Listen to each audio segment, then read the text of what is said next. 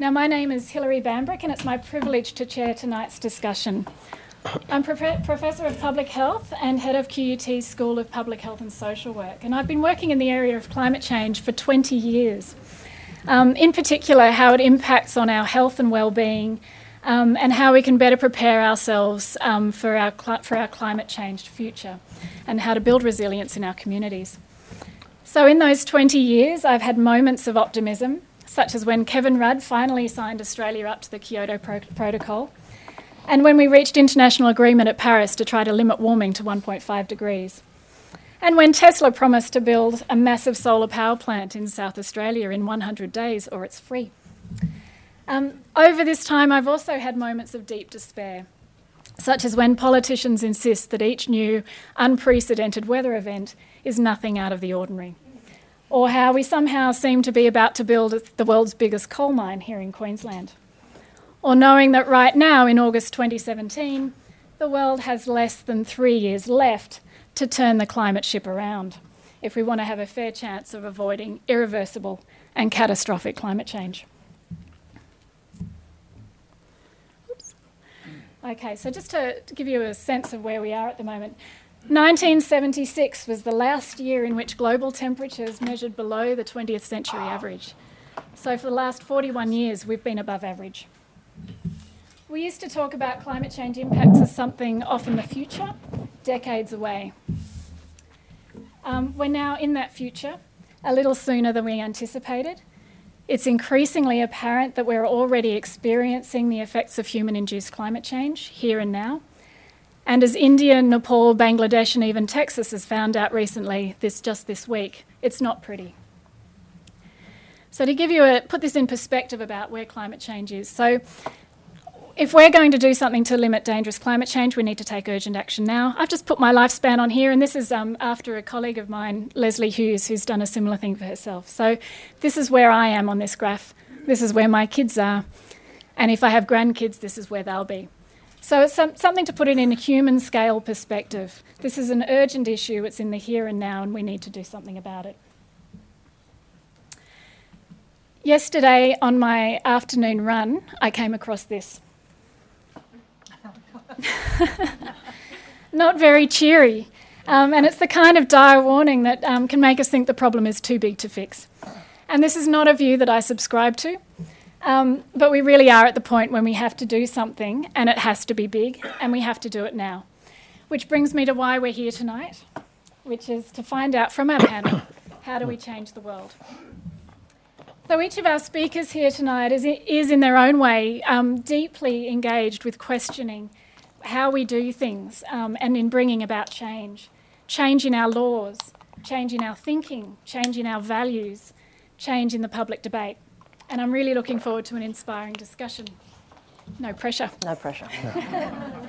now, just a short note on how this evening's going to run. Um, I'll give a brief introduction to each speaker uh, before they start, and then they'll have a chance to present their initial thoughts on tonight's topic. So they'll each have five minutes um, to, to really get across their main message, and I'll let them know when they need to start winding up, one way or another. And then after, the, after each member of the panel has spoken, they'll then have another chance to respond um, to what the others have said. So they'll have a short um, chance to, to respond to that, and then we'll have questions from the audience.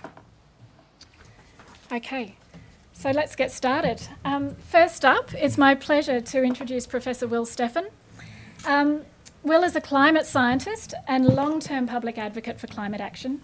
He's interested in sustainability and Earth system science, the science of climate change, approaches to climate change adaptation in, health, in land systems, and the history and future of the relationship between humans and the rest of nature. Will has held so many esteemed appointments, there's no time to mention them all. Um, but here's a small selection. So he's currently Professor Emeritus at ANU and a counsellor with the Climate Council, and previously he's been a science advisor to the Australian Government Department of Climate Change and Commissioner with the Climate Commission, and chair of the Antarctic Science Advisory Committee. So, Will, how do we change the world? Okay, um, my quick answer is we already have. Or I should say, we go home. we, no, no, we, we already have changed the Earth. The world and the Earth are not the same thing, of course. And we already have changed the Earth, or I should really say the Earth system. Uh, and the reason uh, that we know that is that the timekeepers of planet Earth, the geologists, are now um, considering a new geological epoch called the Anthropocene, the, the era of humans or, or mankind, starting about the mid 20th century. Well, why would they say that, and why would we say mid 20th century? Well, if you look at the climate, and you just look at the rates of change compared to the long term changes of planet Earth, CO2 is going up now at a rate that is 10 to 100 times faster than any time we've seen for millions of years, naturally. Um, if we look at the acidification of the ocean, which occurs when CO2 dissolves in that, it's a faster rate than anything we've seen for 300 million years. That's an evolutionary time frame. And if we look at temperature itself, temperature is now rising at a rate 170 times faster than the background rate over the last 7,000 years, the time during which we've developed civilization. But there's more to the Earth system than climate. If we look at the biosphere, we're now seeing extinction rates that are estimated to be 10 to 100 times faster than background rates. Um, many families of organisms are experiencing extinctions uh, about 1 to 2 percent of species. That's headed toward a great, uh, toward a great extinction event, uh, and it would be the sixth great extinction event in Earth history.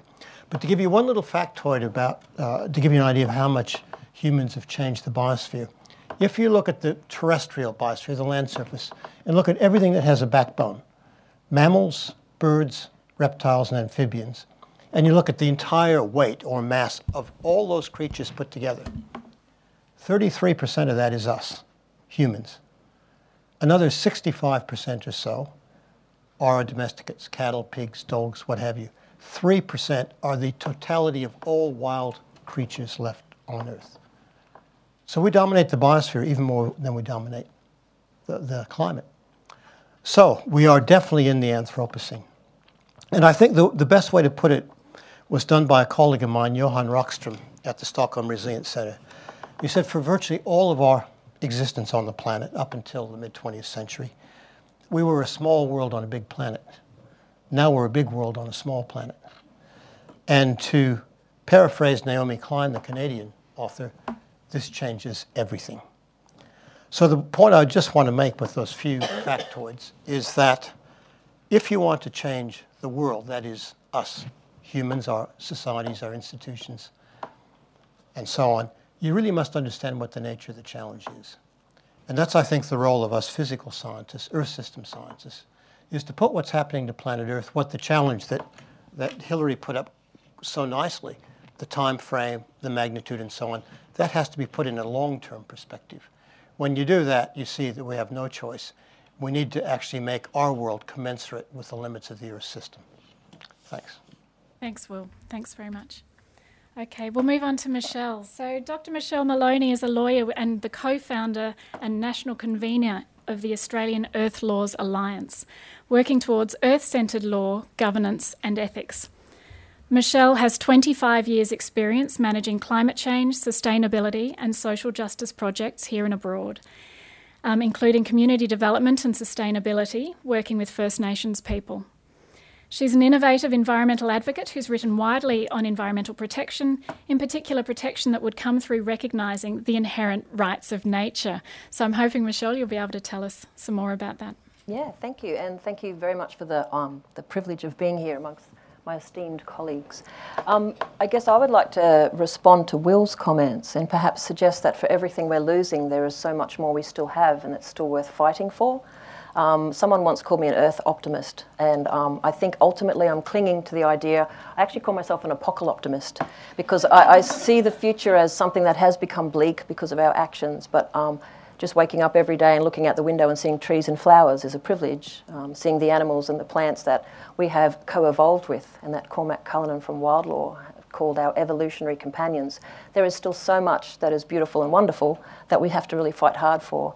And I think now is not a time for negativity. Now is a time to be as optimistic as possible because that helps us get out of bed and keep fighting.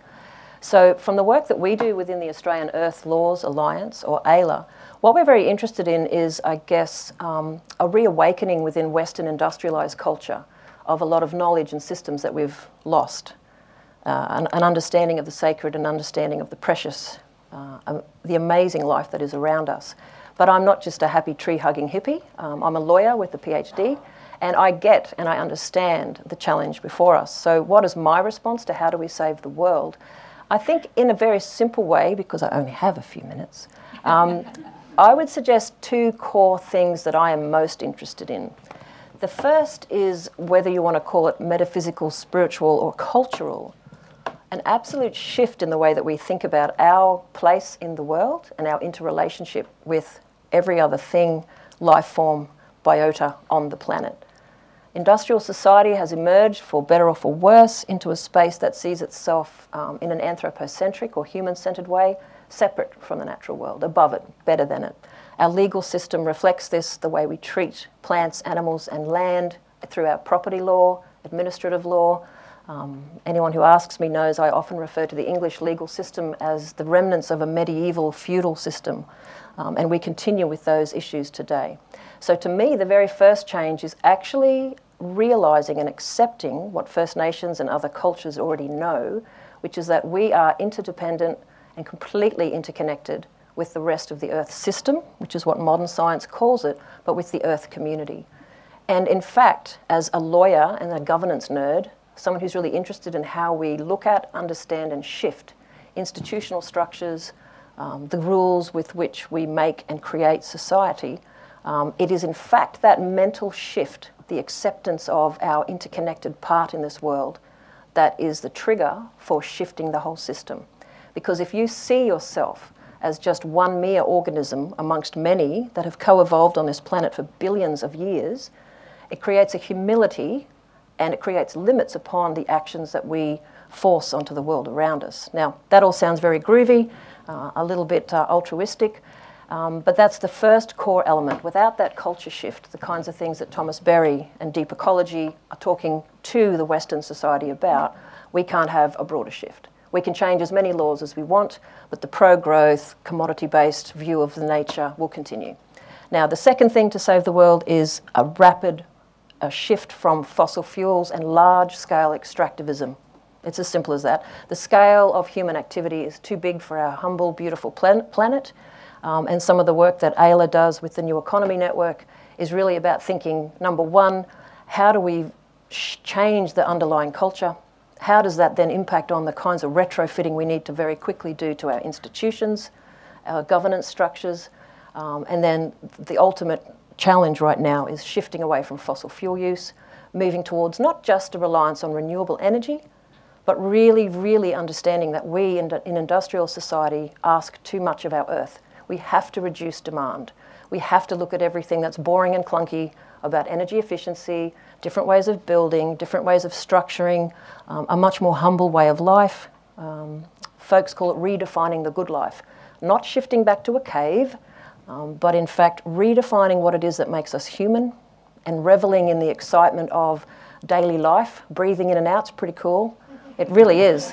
I've come through chemo and I learnt to know that if you can wake up each day, breathe in and out, and eat without pain, it's a damn good day. And I think if everyone could be reminded of that, as well as look at our institutional structures, individual action's great, but we have to join up with others. So I think I'm out of time, but in a nutshell, change our cultural worldview, totally understand we're part of an interconnected community of life, and it's awesome.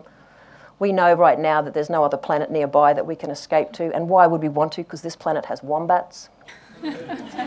um, second, we have to change our institutional structures, these underpinning rules and the whole sh- kit and caboodle. And then I think the third thing is just focus on reducing our demand and try to shift from fossil fuels. That's me. Thank you. Thank you, Michelle.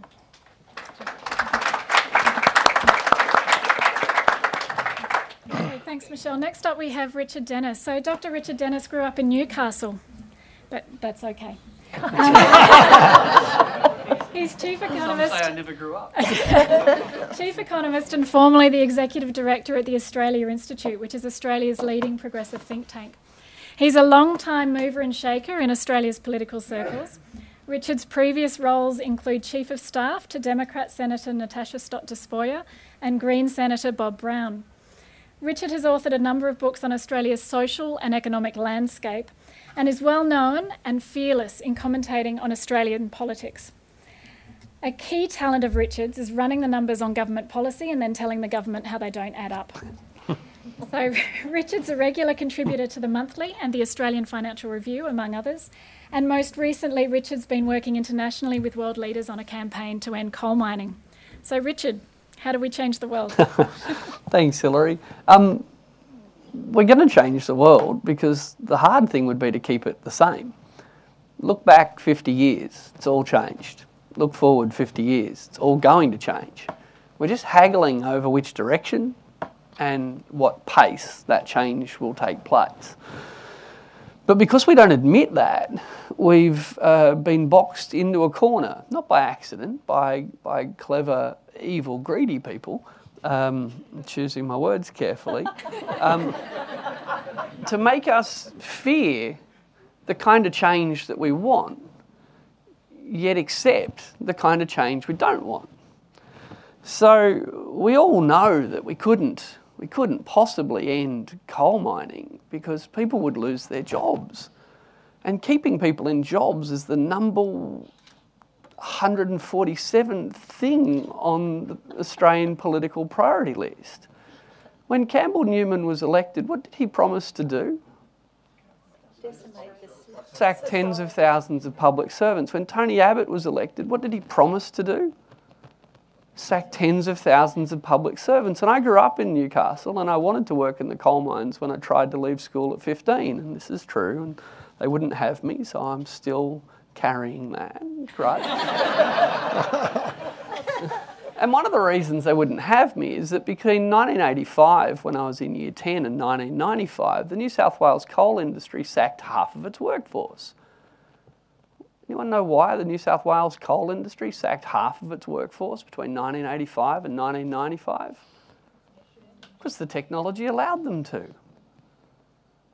Let me just choose my words carefully again. It is complete crap to suggest that causing climate change is a good way to create jobs.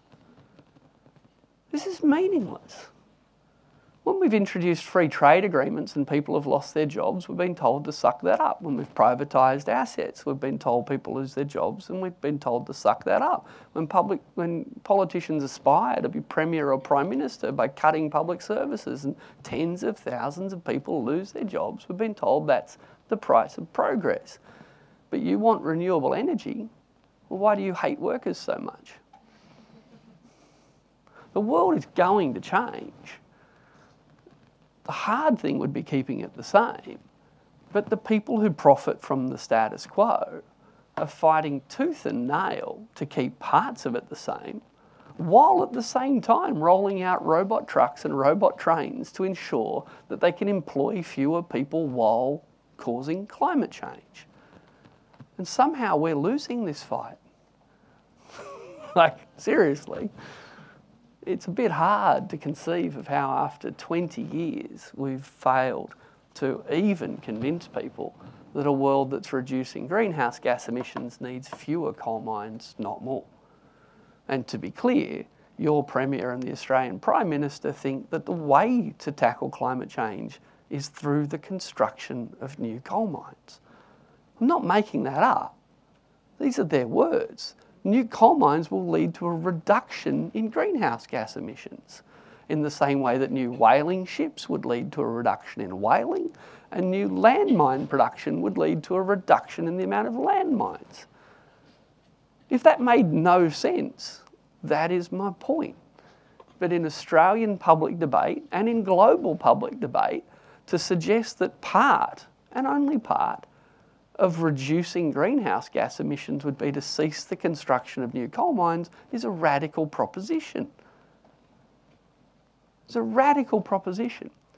So, to conclude, the world is going to change, the economy is going to change. Anyone remember photo development labs? That's right. And then there was that evil job destroying digital camera came along. Remember the transition package that we had and the just transition for the photo development lab workers? Neither do I. Anyone here book a hotel online recently? Is that because you hate receptionists? let me be clear hundreds of thousands of people will lose their jobs in the coming years through no fault of tackling climate change. Absolutely unrelated, irrelevant. And no one cares. Yet when we demand global or national action to do something that we collectively want, we're made to feel singularly responsible for unemployment in this country. The world will change, technology will change, culture will change, everything will change, the climate will change. The question is whether we as a group are going to get organised enough to change it in the way we'd like to see. Thank you very much.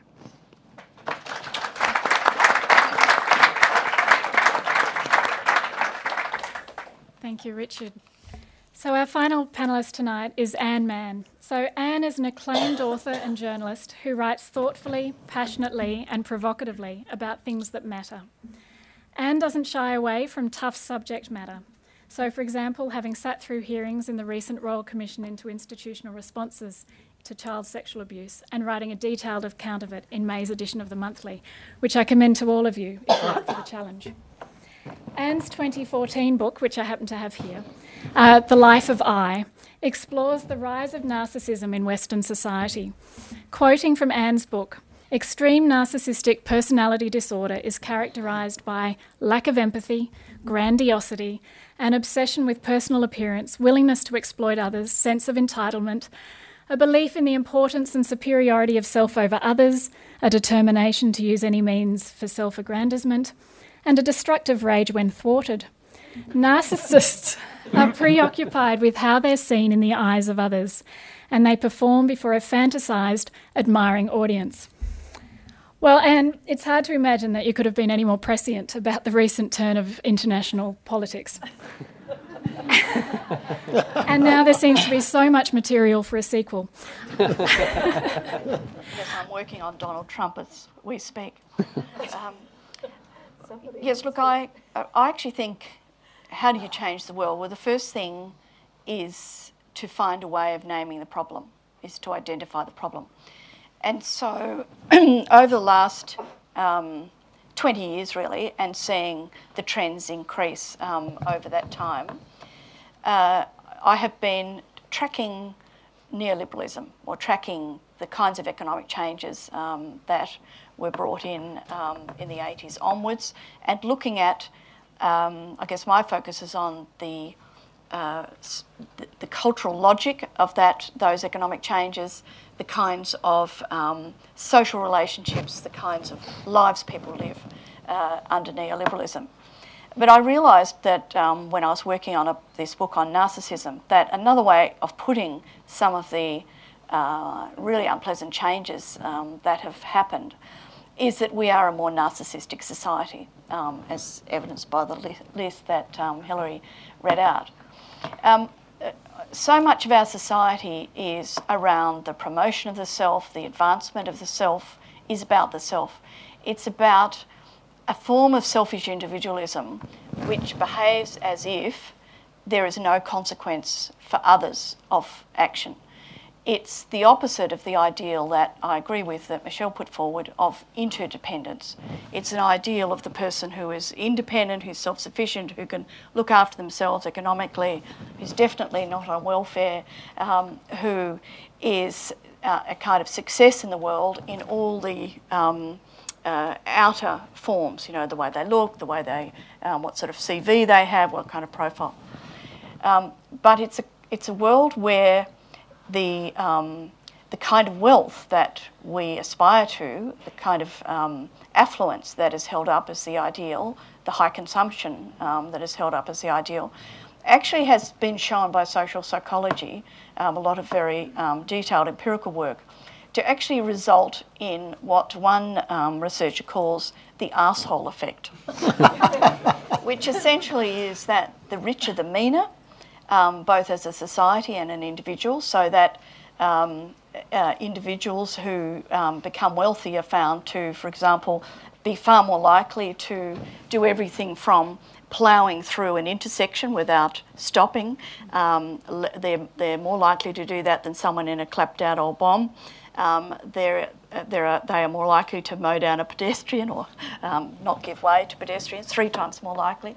Um, they are more likely, if even primed in a psych laboratory, to feel wealthier, to um, make uh, bigger circles for themselves if asked to represent themselves and others, and other people are little tiny circles and they are big um, circles, whereas people who um, are uh, less affluent or primed to, to feel less affluent um, are more likely to draw themselves as equal size. Um, they're more likely to steal. They're more likely in a, um, laboratory setting um, from even from children uh, they are more likely to, um, in real life, be meaner um, in giving to charity. Uh, so there are uh, uh, lots of different ways that this behaviour has been tracked across different settings in real life, in the laboratory, um, and the key element seems to be a sense of entitlement, and that coming from a sense of superiority. So one thing neoliberalism has clearly delivered is inequality in spades.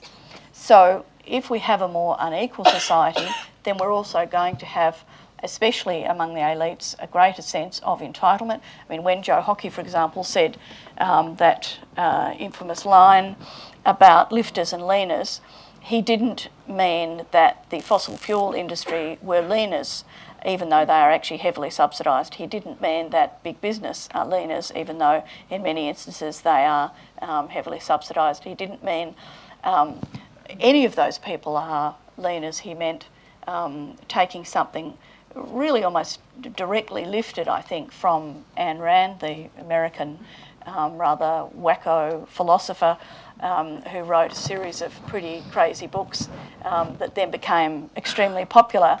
And one of her ideas was the producers and the parasites. So dividing the world into um, those who are lifters, that is, people who are um, uh, wealthy or in the workforce or in some way um, economically self-sufficient, is being contrasted to um, those who are parasitic, seen as parasitic. And so that there's a a kind of cruelty in the idea that people, um, there are so many people who are excluded from this ideal um, of the, um, the self-sufficient economic individual who um, enters contracts in the market and is able to um, live a life without, and this is a, um, a core point of mine, without responsibility for care. And most of the problems from climate change to, um, uh, if we look across the society, things like um, mental health, if you look at the way um, people with caring for someone with a disability, so, so many different areas um, are a subset of the larger question of um, the absence of care. What is one thing the narcissist and a narcissistic society has trouble with? Care. It's the antidote, it's the opposite, um, it's antithetical to a solipsistic, um, self oriented, uh, narcissistic worldview. And even we found by, um, again, really detailed social psychological work um, that uh, people who are higher in narcissism are far less likely to care and to be careful about sharing the commons, so that they are much more likely to um, be uh, accepting of a very heavy carbon footprint um, and they are much more oriented to materialistic and um, extrinsic values. So, you know, my point would be that this neoliberal society has created a monumental care deficit across a range of um, areas um, in the society. Um, we have a new kind of family we're trying to achieve, which is with both men and women in the workforce, but we are not really willing to properly fund it or alternatively reorganise workplaces to take account of the fact that um, uh, women have traditionally had responsibility for care and that care um, never goes away. But if we ask what care is, what is it? Well, I would say one of the most important elements is a kind of higher attentiveness, an attentiveness to what people need or what the planet needs. Um, it's a capacity for seeing, um, for looking and sort of peering into um, what is needed and then responding to those needs. And with climate change, we need to do it so urgently, and that's um, exactly what we're uh, what we're not doing. But we need a fundamental um, value shift, and that turned into uh, very clear practices, and it, pra- it, has to be away from the ideal of independence towards interdependence. It has to be away from exploitativism, if I may invent a word, um, extractivism, um, and away from the ideal of uh, um, the idea of um, because I'm worth it, because we are worth it, towards a sense of responsibility um, for others and the planet. Thank you. Thanks, Anne.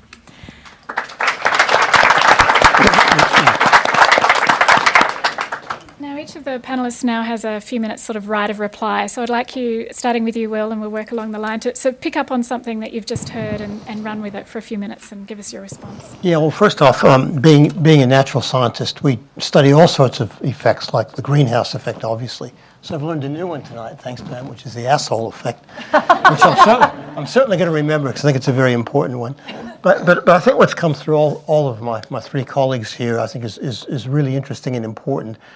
And, and that is that there is a single root cause, I think, for all the things that we're talking about, whether it's, it's how we organize our societies, how we care for people, how we operate with our fellow humans, whether it's how we relate to the rest of the natural world, as, as you were saying, Michelle. And, and of course, um, I think Richard, in his very, uh, uh, I think, very poignant way, talked about um, how, how the, the political side of things actually skews all of this. But it's all the same root thing, and that's that we have um, we've developed an economic system which has now captured basically the political system, which has forgotten who we are and, and uh, how we fit into the rest of the planet and with each other. And so, uh, to me, this all this resonates really well. I'm a geeky scientist, so I tend to put it in a systems point of view. Uh, but the, the, the point I keep making to people is we somehow have developed a society, an economic system, a political system that thinks we're somehow separate from the rest of the planet, and indeed separate from some of our fellow humans, as Anne, Anne was saying. Uh, and that's the root cause of our problems, is, is we, ha- we have to realize who we are, where we came from, where we evolved from, uh, and the fact that we are intensely social creatures. We do and should care for one another, and we should be rooted, embedded in the rest of the biosphere. I'll just conclude by saying if you want to read a, a, geeky but very powerful book that really puts all this together is a book called The Systems View of Life, which uh, by Capra and Luisi was published a couple of years ago. And it goes all the way through the, the fundamental origin of life on Earth, how the first cell actually could form from the, from the basic chemistry and physics, all the way up to what human consciousness really is and how interdependent we really are uh, using complex systems theory of, of our consciousness, our feelings for each other, for life, being an emergent property of the way we're wired. And the system we've set up is actually counter to the way we, we've evolved. And I think that's the fundamental problem that we face. So that was my comment. Thank you, Will. Thank you. And as a comment, I guess I don't have a lot to add to, to Will's lovely summary of the, I guess, the, the way that all of our ideas have shared a similar view. But I guess I would just like to add that the future we want to have is, is being built now. It's maybe occasionally a little hmm. quieter than the mainstream, but if you turn off the TV and go to your local farmer's market, or if you uh, go to any kind of community based event, or um, go for a, a walk in your national park and meet other folk, everybody is joined by a similar craving for a, a good life, um, a nice life, a civilized life. But I think what's exciting is certainly for me, I, I'm what 47, been working in environmental issues since I was about 16.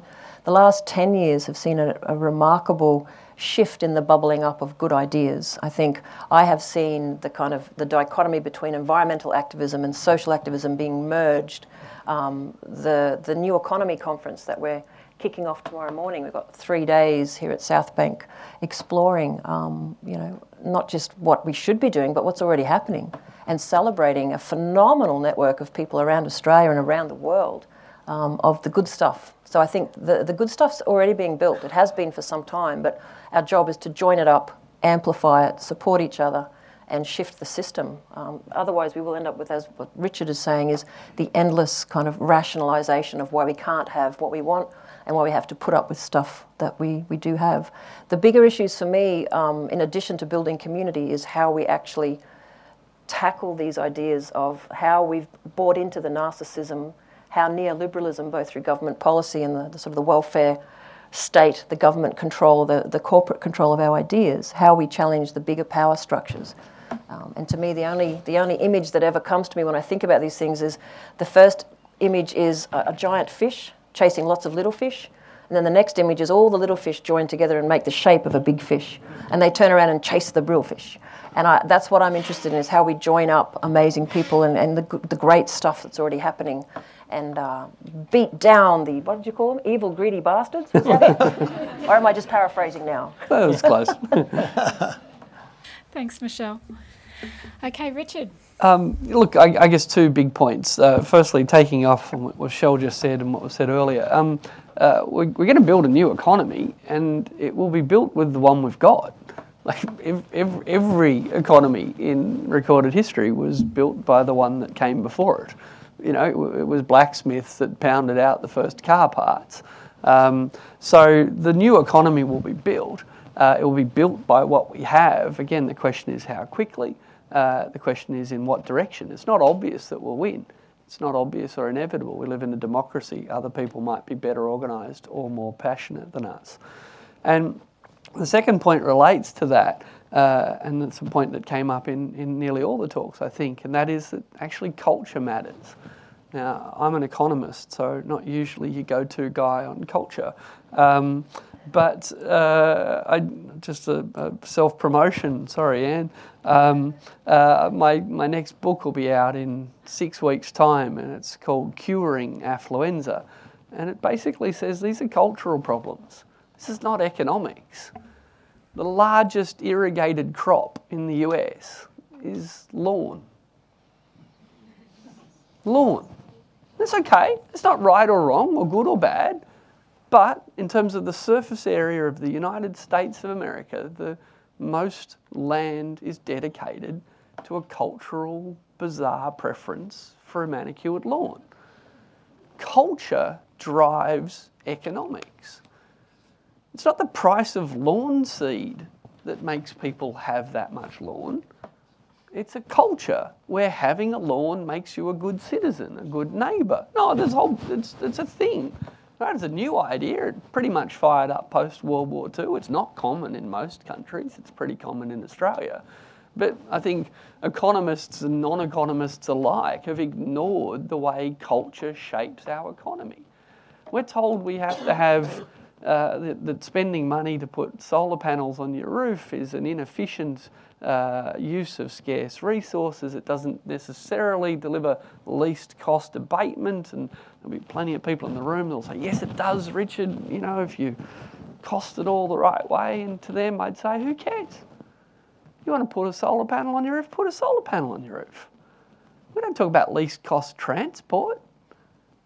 Any, does anyone here know someone who owns a car that costs more than my Hyundai Getz? Culturally, they like wasting money on cars.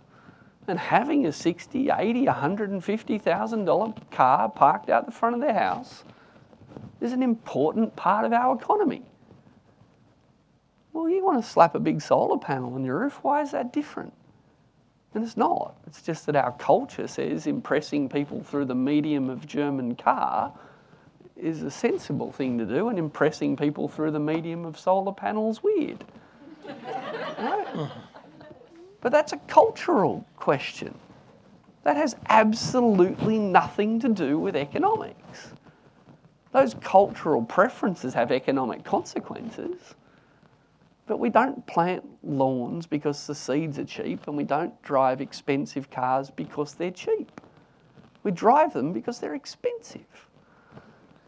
So, if culturally we think that renovating the solar panel on your roof is more important than renovating your kitchen, we'd tackle climate change like that. But culturally, that's not what we want to do. Thanks, Richard.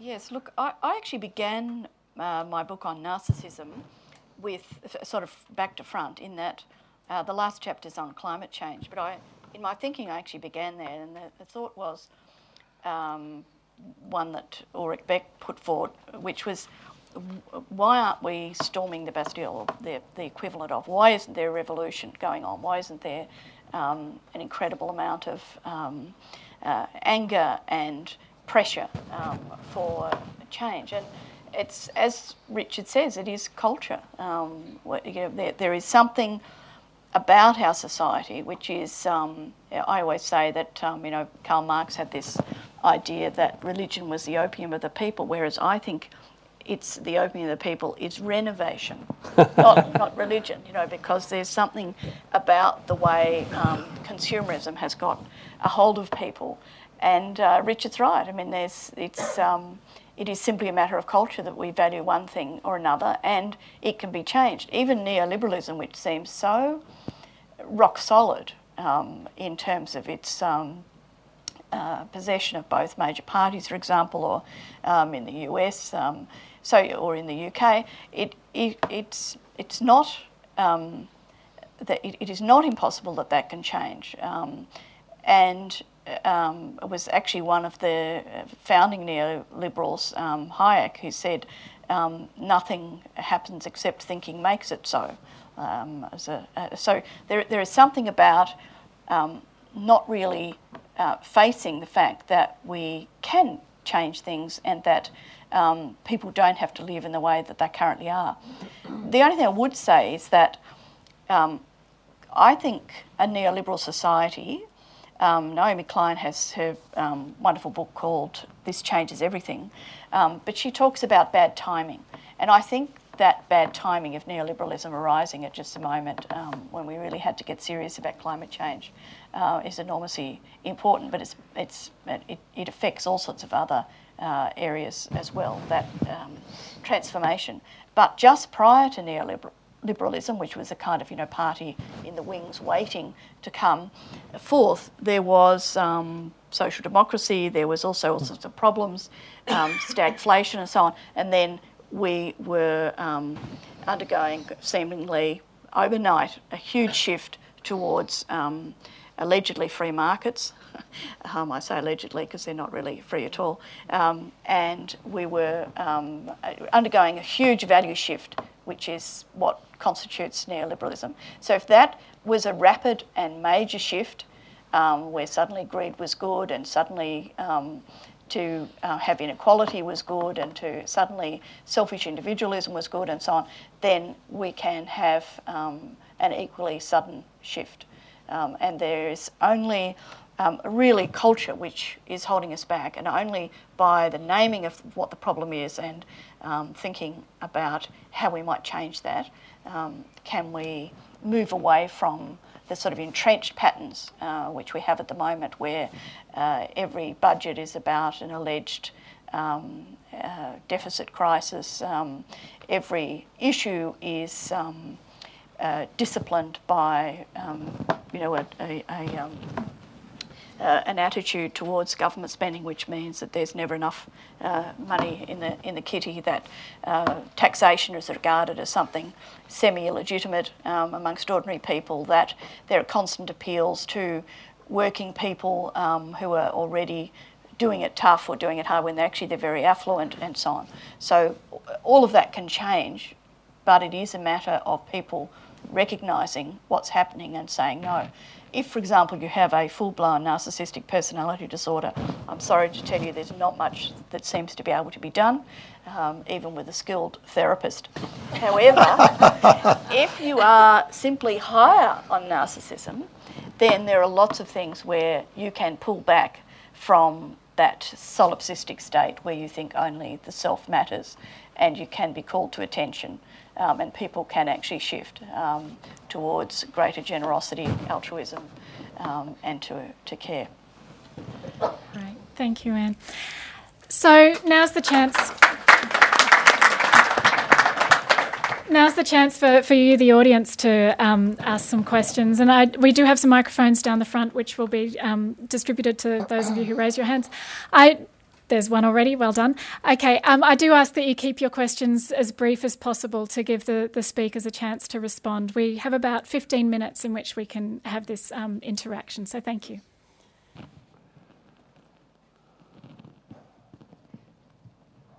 Oh, Thank you, David Hood. Um, thank you for a, an incredibly depressing picture of the future. It really worries me that it, it's enormous. And Michelle, I really think that those people that you're so excited about, they're wonderful, but they're only a tiny, tiny percent. Growing, but still tiny, I think. You talk about cultural change. The only way we will get anything happening is if we can get the people. And if you haven't uh, heard of it you, or seen it, you may have heard of Al Gore's um, inconvenient sequel, Truth to Power. I think Al's got it wrong. It's not truth to power. I gave up talking to politicians years and years ago. It's truth to society. And we won't get politicians to act unless society calls loudly, clearly, and in mobilised numbers to force them to act. So, how do we change the narrative? How do we start getting this across to the people? Every time I sort of talk about climate emergency, I get kicked back and say, oh, you can't use emergency. Don't talk about warlike footings and things like that. That just frightens the people. Well, I think we've got to start telling the truth. Get the people to understand that we are headed for a crisis unless we act. How do we change the narrative? What advice can you give us in changing the narrative so that we can get the truth to people? Can I just jump in? Because I think there's one thing we need to recognise, and that is that neoliberalism did not take hold of societies because the people willed it to be so. Neoliberalism took hold because a whole bunch of corporations knew it was in their best interests, and the interaction between government power and corporate power made it so. So, challenging it right now isn't about truth. It's not about people waking up and knowing that most people who are thinking about some of this stuff, they kind of get it. I mean, surveys that CSIRO and a whole bunch of other folks have done about climate change and every other thing, people get it. We have to challenge the power structures. And yes, we have to bring people together, but just sort of randomly getting people together doesn't work in Australia. We're too apathetic. We prefer to sit on the lounge and watch TV. Um, and I would just suggest that I agree with you, David. I think you know we absolutely have this crisis. We should be speaking of it in terms of an emergency, but leadership can sometimes really matter. Neoliberalism did not take place because of some community based revolution. It took place because they got in, they changed the laws, they changed the structures, they changed the institutions, they, they stacked their politicians as people who are consultants to the you know, industrial military complex. We have to do the same. We have to change the system. So, to me, building the new economy and this small percentage of people, it's more than a small percentage of people. Everyone I talk to gets excited when they think about joining up with others and doing something appropriate and good. Not just something fluffy, something sy- systemic and institutional. And we're looking at everything from the food systems, you know, to the energy systems, to how cooperatives work, how commons work, how, how the organisations that we build focused on for profit, not for profit. We need to get a little bit cleverer. We need to join forces because there is an awful lot of good stuff out there. But then we need to push back to the systemic and the power and just challenge that shit because it's not going to happen without that. That's my view. Very strongly held, obviously. and did I mention wombats? Okay, next question. Uh, I'd like to. Uh, I'd like the panel's uh, advice on this, please. Um, it's about economic growth. Uh, Will, you were going to hint at something fundamental, and I thought you were going to mention economic growth. Economic growth is what drives our society, our businesses along, and it's also what's consuming the world. Uh, economic growth keeps our houses increasing in value, not going down in value. Now, if we go to degrowth, and I know the problem exactly what you're talking about here, to be able to paint a positive picture of degrowth, we have to do something other than say we're against growth. You know what I mean? Because otherwise, we get degrowth could mean deflation. Deflation mean assets go, values go down. Look at Japan, for example. So I'd really like to know from the panel what's the future if it's not going to be economic growth, and how can we paint a positive picture of that future that people will accept? Richard? Uh, look, um, I'll, I'll, talk a bit about this at the conference tomorrow, but the short answer is um, I, I, want lots and lots and lots of growth. Lots of growth. Uh, we're not going to change the world without enormous amounts of growth. I want to see growth in renewable energy generation. I want to see growth in the energy efficiency service sector. I want to see growth in expenditure in health and education. I don't want degrowth at all. I want enormous amounts of growth. I want to see enormous decline in the size of the coal industry. I want to see enormous decline in the size of the oil industry. I want to see enormous decline in the size of the weapons industry. Why on earth would anyone ask me what I want GDP to be? I don't care. Don't you get it? You're obsessed with GDP. You are. With your growth people. right? I don't want growth to be 4%. I don't want it to be zero. I don't want it to be minus one. I don't care what GDP is. I want the bits of my society that I want to grow to grow. And I want the bits of my society that I want to decline to decline. Who cares what the net effect is? Why would you target the net size? So I understand the premise of the question, but you know, yeah, there's a reason people hate the sound of degrowth. It sounds terrible. You're never going to win a sales pitch selling a product that bad. And you're not going to tackle climate change without causing enormous economic growth. But if it's growth in stuff that we buy and chuck out the next day, that's a disaster. If it's growth in defence spending that never helps anybody, that's a disaster. And if it's growth in expenditure on public transport that displaces huge amounts of private transport in the next 50 years, that's fantastic. So I hate to say it, there's so many progressives that simultaneously say GDP is crazy, it's mad the way the right are obsessed about it. I'm obsessed with making it not grow. Put it out of your mind. right? Figure out what you want to grow and demand it. Figure out what you want to decline and demand it. It'll net itself out. Who cares? Yes, I'll just add to that um, that uh, aged care has nudged out um, retail um, in terms of the size, its size in the economy, and um, that care is actually a low carbon activity. Absolutely. Um, and it's one of the fastest growing areas in the economy, and um, it's also uh, unpaid care work is a huge, vital part, or I call it the shadow care economy, but it keeps um, the visible economy going. Um, and as a, a lot of um, functions go into the um, into the market, um, as in you know you have a nursing home or you have a childcare centre, um, then it's a part, just as Richard is saying, is that that's a, a really important growth area, as well as it also always being important, of course, that we maintain our uh, families and communities as such that people always have the capacity to give care in an unpaid capacity um, in their own family. Uh, but nonetheless, you know, care is, um, I think it was Naomi Klein who pointed out, is a low carbon activity and is, um, and that's one of the things she focused on in her LEAP manifesto, and for good reason. Um, I would just say that I actually think we, we seem to be roughly agreed on various um, principles and on need for cultural change. Uh, but I think um, the old left used to have an idea which was the transitional position.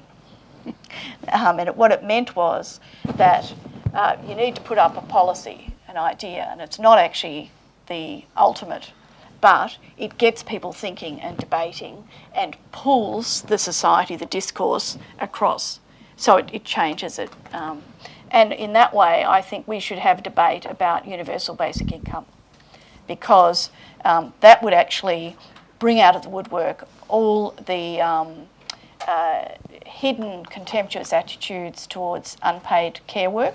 Um, it would draw out how for example, one third of older women live in poverty because they've spent most of their life doing care work, and if their partnership or marriage breaks up, they're um, in deep trouble.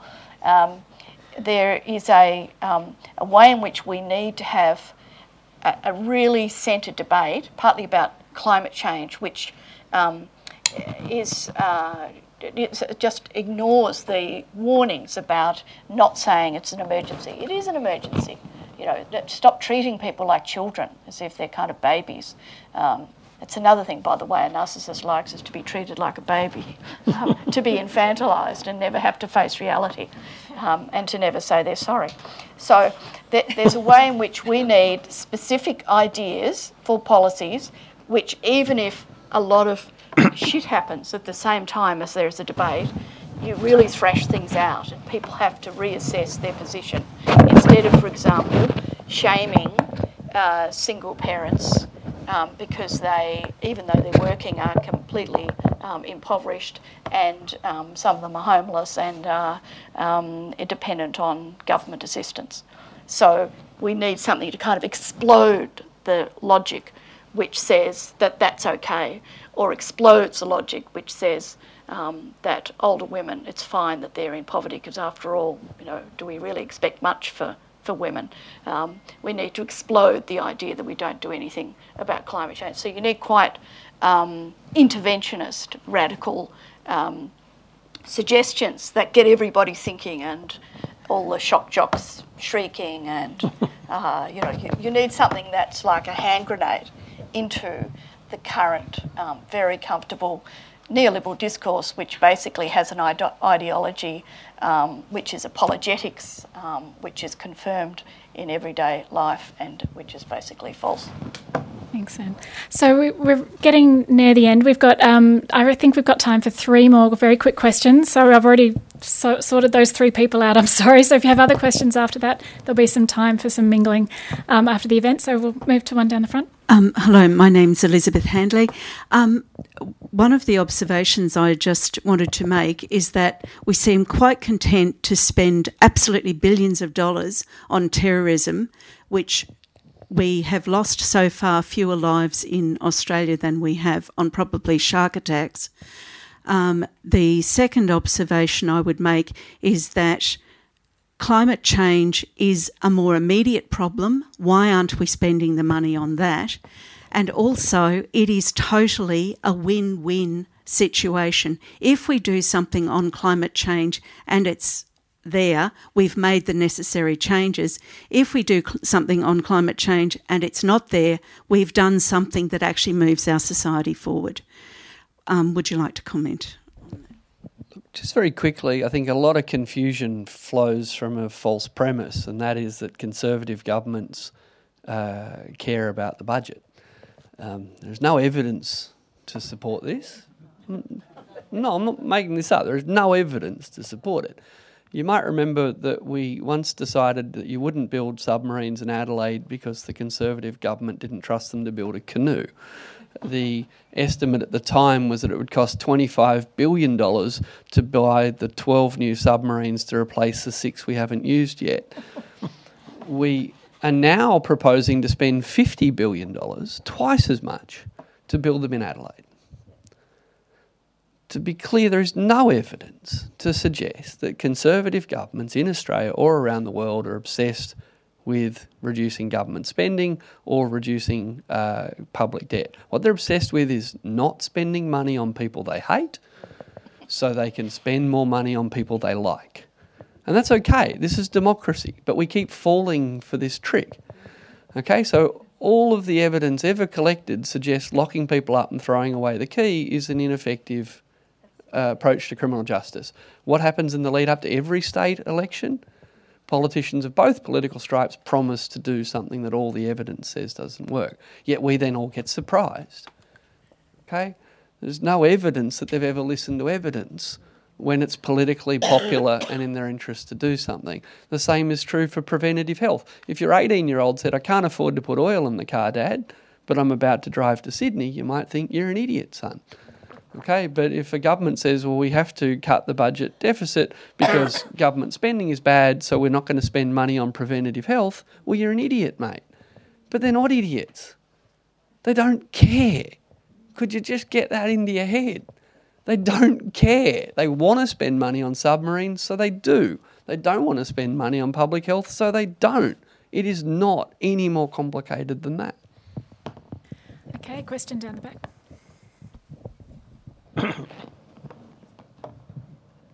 Hi, Neil Davidson. what a wonderful panel. It looks a bit like a joke, doesn't it? A world pessimist, an apocalypse optimist, a transformative economist, and not a narcissist walk into a bar. but no, the serious thing here is about the values shift. Um, you've all spoken about the need for values shift, and yet you're representing multiple sets of values out the front there right now. So recognizing that there's multiple sets of values in this room, but we're all aiming for the same thing, which is a, a world that actually cares and has compassion, attentiveness to people, planet, and what the planet needs, and a consciousness which is an emergent property of our, uh, of our evolution. Bucky Fuller said you don't build a better, you actually have to build a better model, not try and fight the existing system. So where are we going to build the physical, geographical exemplars that show that we've actually got a new set of values? What is the mechanism for bringing us together at scale in a geographic place, not a fragmented and socially complex city? I would suggest a rural community and show there's a better model. And I know that there's transformative change happening through uh, the shift from um, electricity grid to, uh, to renewables. I know there's opportunities to work with different economies. I know there are faith communities and eco spiritual movements that have been doing the care and compassion stuff for centuries. How do we bring together that collective? And I know that the NENA conference and the Eco Spiritual conference later in the year are both aiming to do some of those things. How do we ground that in real physical exemplars that disprove all the critics? Because okay. that's a shift in values. Okay, which one of you would like to take that one up? I, I, can make a start. Thanks, Michelle. Um, I actually believe that systems change doesn't happen neatly or in one place. Um, I think it's happening already. I mean, I wheel that out a lot, but I think the future we want is being built right now. We just need to speed it up um, and work a little strong, more strongly together. Um, where do the exemplars? They exist everywhere.